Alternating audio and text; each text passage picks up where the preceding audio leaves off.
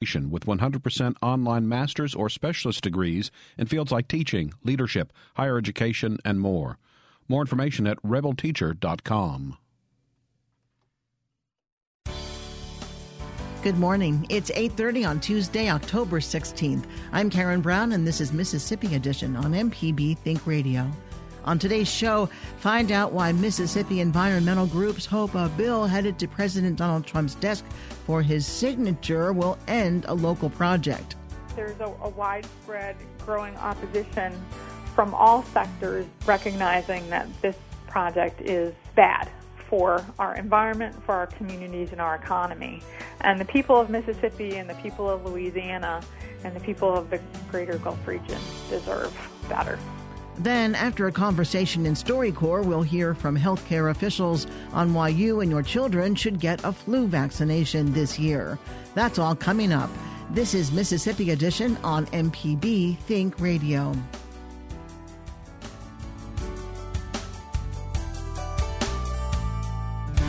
Mississippi environmental groups hope a federal bill President Donald Trump is expected to sign will end a proposed project they say is destructive. The U.S. Senate recently passed the Water Resources Development Act, and its language affects a controversial proposal to dam and dredge the Pearl River called the One Lake Project. The local project sponsor is the Rankin Hinds Pearl River Flood and Drainage Control District. Some say it will create a nearly 2,000 acre lake that will provide new development waterfront property and offer flood protection. Critics disagree, saying the proposed plan will devastate Mississippi's Pearl River and have far reaching repercussions. Jill Mastrototaro is policy director at Audubon, Mississippi. She says there are downstream concerns about negative impacts on the Mississippi Sound, the state's seafood industry, and coast restoration, among others. She tells MPB's Desare Frazier it also has impacts across state lines. The lower Pearl River is actually a shared resource between Mississippi and Louisiana. And so the, the Louisiana congressional delegation, communities, local community leaders, and, and many others in our neighboring state have risen up in opposition uh, against the proposal as well, recognizing that One Lake also poses a serious threat to their uh, environmental and economic well-being too. And so um, this new um, language that was uh, inserted into this water federal water resources bill significantly ratchets up the scrutiny and accountability for One Lake to move forward. Um, and this is a tremendous uh, step in the right direction um, that uh, demonstrates clearly uh, political concerns from both uh, Louisiana and Mississippi leaders, but also joining the voices of many businesses, public interest groups, conservation interests, and citizens um, across uh, Mississippi and Louisiana and really the, the greater Gulf region who think this, this project is incredibly destructive, um, both to uh, the way of life of, of what we consider for us being connected to our coast uh, and our waters and our resources here in, in Mississippi and the, in the Gulf region, but also to our economy as well. Well, it sounds like a real estate development that is going to uh, beautify that area, so to speak, would be a welcome thing for the Jackson area. So this proposal stemmed from the historic 1979 Easter flood um, that was followed by a number of flood plans that were developed by the Federal Army Corps of Engineers. And about 20 years ago, a local businessman uh, stepped up with an idea to create um, a, a lake or a series of lakes around the city of Jackson uh, that would require damming the Pearl River and um, dredging the river and, and doing a host of, of other uh, ecologically damaging things. And what uh, the federal uh, and state um, research had shown into this proposal thus far is that it was actually the most environmentally destructive, economically unsound proposal um, that had been put on the table. And we're, you know, 20 years um, later, this is still found to be the most environmentally destructive, economically unsound proposal thus far. Um, and so uh, clearly, that is reflected in the widespread uh, public opposition against the project. Uh, we recently had our uh, federal Fish and Wildlife Agency uh, recognize that this was indeed the most damaging plan uh, proposed thus far and actually recommended that the plan go back to the drawing books and create a, a second draft in order for public and, and scientific agency review. We've had uh, Congressman Bennie Thompson, whose uh, district the project resides in, come out expressing strong concerns and strong objections to the project. Is it that it dredges the river and would get rid of uh, some trees? So the the project would dredge 10 miles of the Pearl River, and it would destroy over 2,500 acres of wildlife habitat, um, and it includes taking all of that dredge material, that sediment that's dug from the Pearl River, and using that as fill material to build up the floodplain in that part of the river to then allow for new developable waterfront property. One of the major concerns that we have associated with the dredging of this material, we're talking about 25 million cubic yards of sediment, is that there are three legacy um, contaminated hazardous waste sites that would be directly impacted by the dredging. And so we're talking about an old creosote wood treatment facility and two unpermitted landfills, along with at least five other highly contaminated properties that have been identified in the in the footprint of the proposal. And then, then that material would be disturbed and used as fill that then would um, have buildings and structures and um, you know people in contact with some really highly contaminated material, and so. How will the Infrastructure Act uh, prevent this from moving forward or delay it? So the the legislation actually sets a high bar, uh, a much higher bar for the project to move forward. In that the Secretary of the Army has to ensure that the project is technically feasible, economically justified, and environmentally acceptable in order for the project to move forward with any early construction or design. Well, Jill Mastrototaro with the Audubon, Mississippi, we really appreciate you taking the time to speak with us about this issue. Thank you so much for your time. Thank you. Keith Turner, the attorney for the Rankin Hinds Pearl River Flood District, told the Clarion Ledger at a public hearing in July one lake will prevent a devastating flood like the one in 1979. He said another flood like that would be a multi billion dollar problem. Coming up, we'll hear from healthcare officials on why you and your children should get a flu vaccination this year. But first, did you know you can listen to MPB News on all your devices? Just download the MPB Public Media app or tell your smart speaker, open MPB Think Radio. This is Mississippi Edition on MPB Think Radio.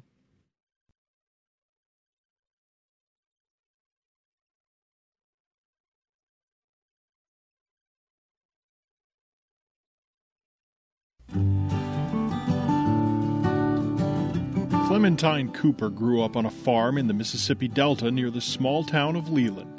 She was part of a sharecropping family.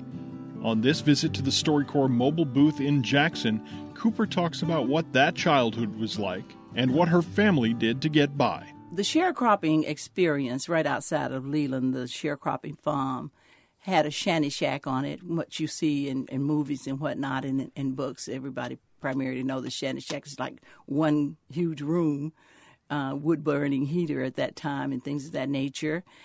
He worked very hard to chop the cotton and, and to pick the cotton and to harvest the cotton and all of that.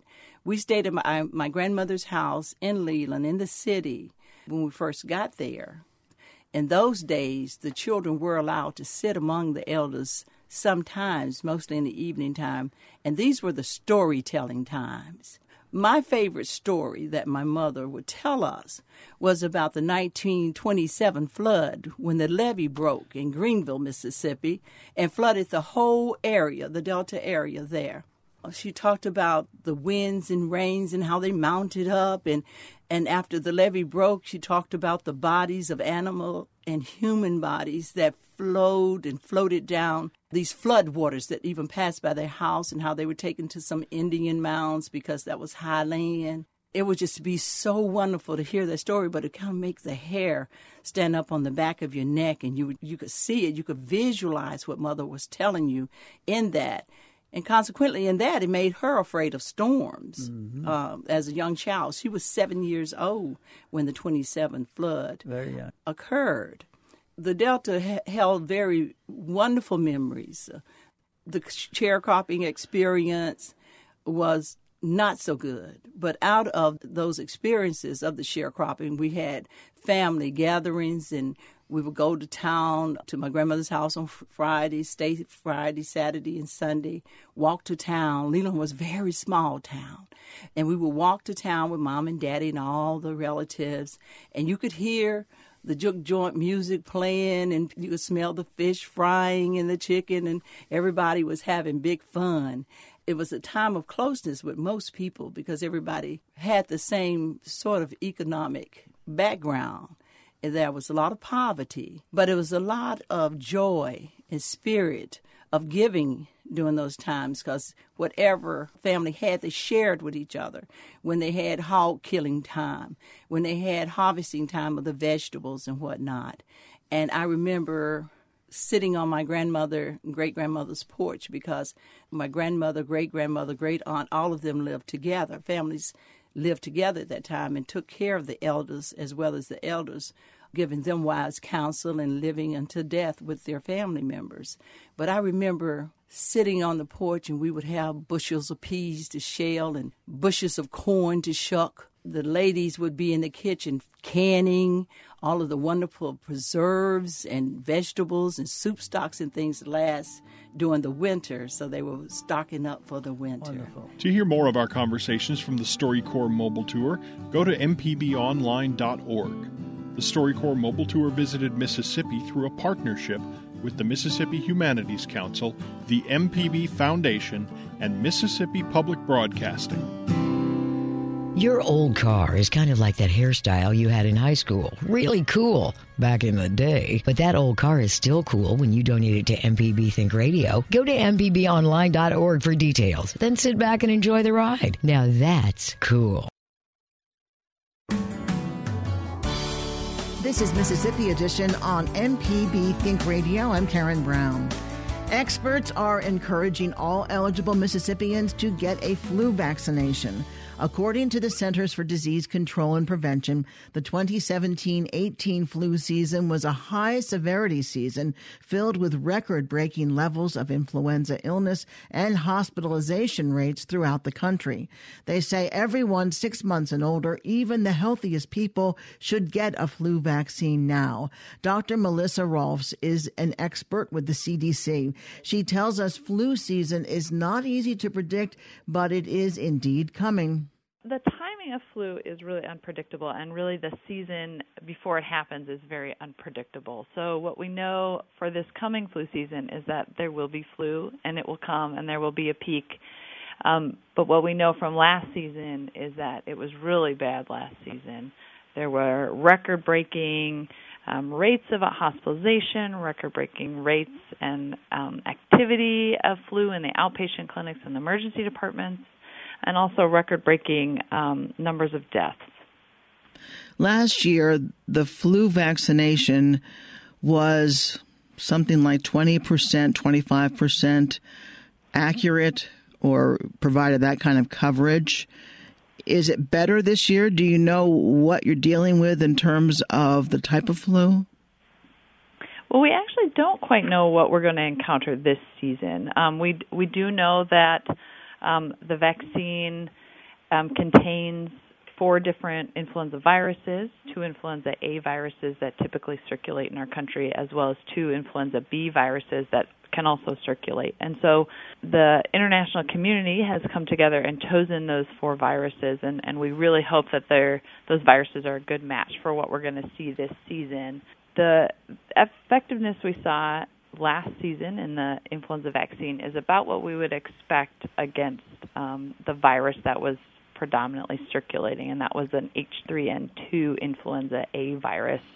And the effectiveness of the vaccine can be a little bit lower against that type of virus, but despite that lower effectiveness, influenza vaccine is our most durable and our best way to prevent against flu.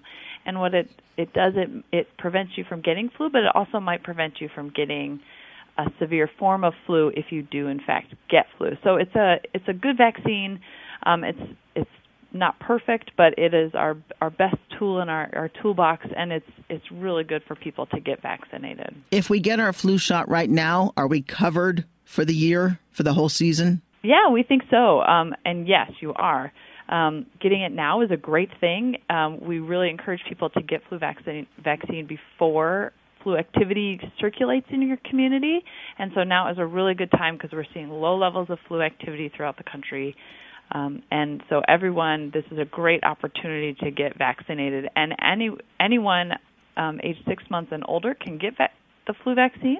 And we encourage everyone six months and older to get flu vaccine, and particularly those at, at high risk for flu complications, and that includes um, people age 65 and older, young kids under five years old, um, pregnant women, and and people with underlying medical conditions, um, even something as common as asthma, um, heart disease, diabetes, people with those conditions um, tend to be at greater risk of getting complications if they do get infected with the flu virus. There is the usual um, shot, but there's also a nasal vaccine. Who can have that? Yeah, um, anyone, I think, over the age of two can get that flu mist, that nasal spray, it is available. Um, certainly ask your doctor about whether that's something that is available to you to get immunized against um, influenza. Um, but it is sort of a nice thing to have back in our arsenal. Um, that those people who are are sort of a little afraid of needles, they can still get vaccinated against flu. All right, let's talk about preventing the flu. If you work in an area where there are a lot of people and people get sick, how do you avoid getting sick? Yeah, well, we we recommend a sort of a three-step approach. The first one being that flu vaccine. Get that every year. That's a really great way and our most durable way to prevent the flu. But then there are also really good things and actions you can take every day. Um, and that will stop the spread of flu, and that will also stop the spread of other germs. And this is avoiding contact with sick people and washing your hands frequently before you eat, and um, trying not to touch your face, things like that. And then if you do get sick, um, our third recommendation is to take flu antivirals if your doctor prescribes them. Those antivirals can make you feel better really quickly and get you back up on your feet and back to doing what you love to do. What about Tamiflu? Is that very effective if you're in a household with someone who has the flu? Would you take Tamiflu, or if you only if you get the flu can you take it? if you get the flu, your doctor will prescribe it to you, and and you'll go to a pharmacy and get that prescription filled. The what what you might be talking about is um, prophylaxis using Tamiflu. Like if you if someone's in your household and is sick, you who are not sick would consider taking Tamiflu. That's not um, a standard recommendation. Oh, okay, okay. Flu. So, um, if if you're in a household with someone who does have the flu and you're not sick, um, doing those those really good hand hygiene activities and staying away from from your your family member or or friend who's sick is a really good thing. That's probably your best protection is to just distance yourself from the sick person and wash your hands a lot. Dr. Melissa Rolfes is with the Centers for Disease Control. Thank you so much, Dr. Rolfes. You're very welcome. Thank you. Mississippi's Department of Health is urging people to make sure their children get their flu shot soon. State epidemiologist Dr. Paul Byers says last year 180 children died from flu related illness. He tells MPB's Desare Frazier pediatric seasonal flu is a major concern. We know that children can sometimes be one of the most vulnerable sections of our population, and we we do know that children can be more prone to severe outcomes that can occur as a result of uh, becoming infected with influenza. The best way to prevent children from having those complications that can result from a flu infection is to get them vaccinated. You know, every year in the United States, we have pediatric influenza associated deaths that occur. Last year was a bad year nationwide. There were over 100 pediatric deaths, and we had three in Mississippi. The important piece to understand about that is that nationwide, 80% of the uh, children who died from influenza related complications were not vaccinated. So, if we can stress that, very important, parents have your children vaccinated. Were you able to find out why the children weren't vaccinated? Was it access, affordability? You know, we have wide access to, to influenza vaccines now. Um, and and they're everywhere. You know, your doctor's office. Certainly, you can come to the health department to get vaccinated. Not only are is it important for you to vaccinate your child, it's also important for you as a parent to be vaccinated to help protect your child and to help protect yourself and those other vulnerable people in our population. Some people say, I don't get the flu shot because I did get it and I got the flu. The flu vaccine does not give you the flu. Sometimes it can make you um, have some soreness at your arm, sometimes some very transient low grade fever, but the flu vi- the flu vaccine does not cause influenza, and it doesn't give individuals who get vaccinated the flu. Is there anyone who should not get the flu shot? Well, it's a very small percent of the population. Certainly, uh, children less than six months of age should not be vaccinated. Uh, individuals who have severe allergies to eggs uh, or other components within the vaccine, and there is an alternative for folks who now have severe allergy to eggs that um, that is a vaccine that doesn't contain any egg products, and that's available as well. So the reasons not to get the flu vaccine are relatively few. Few. If you're not sure, check with your physician. But really, the recommendation is anyone who wants to protect themselves and their loved ones from influenza should be vaccinated. And for folks who've never had the flu, what are the symptoms like? You know, for most of us who are healthy, the symptoms can be you know it's a it's a bad illness. If you've ever had the flu it makes you feel really bad. Um but most of us recover and the typical symptoms are going to be sore throat fever cough. Certainly it can lead to some muscle aches severe tiredness and weakness. So it makes you feel bad but most of us recover. For a few of us it can lead to severe complications resulting in hospitalizations and death what about the cost, you know, for those who maybe can't afford it? So we do have a program for children, for the Vaccines for Children's program, uh, and eligible children can get vaccinated at the health department for ten dollars.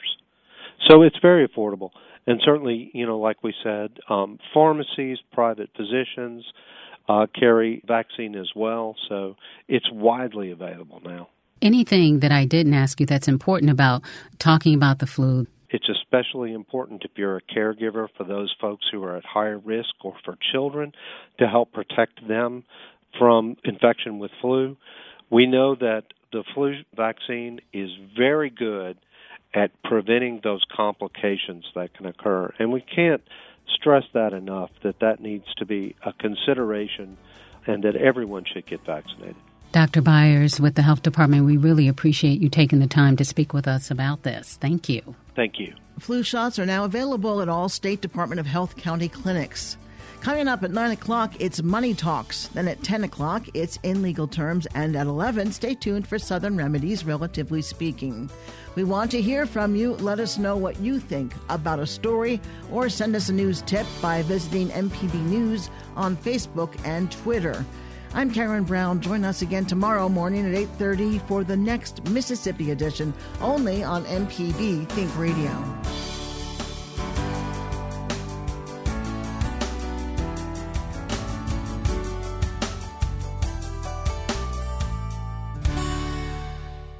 Support for MPB comes from the University of Mississippi School of Education with 100% online master's or specialist degrees in fields like teaching, leadership, higher education, and more.